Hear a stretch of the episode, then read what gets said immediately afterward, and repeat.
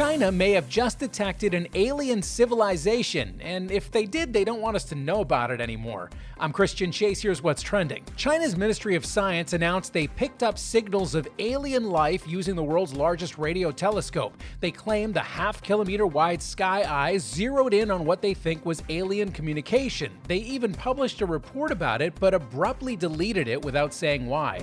Tonight's game one of the NHL Stanley Cup Finals, the two time defending champion Tampa Bay Lightning try to prove they really are a dynasty. They'll face off against the Colorado Avalanche. By the way, this is the first Stanley Cup final ever without a team name that ends with an S.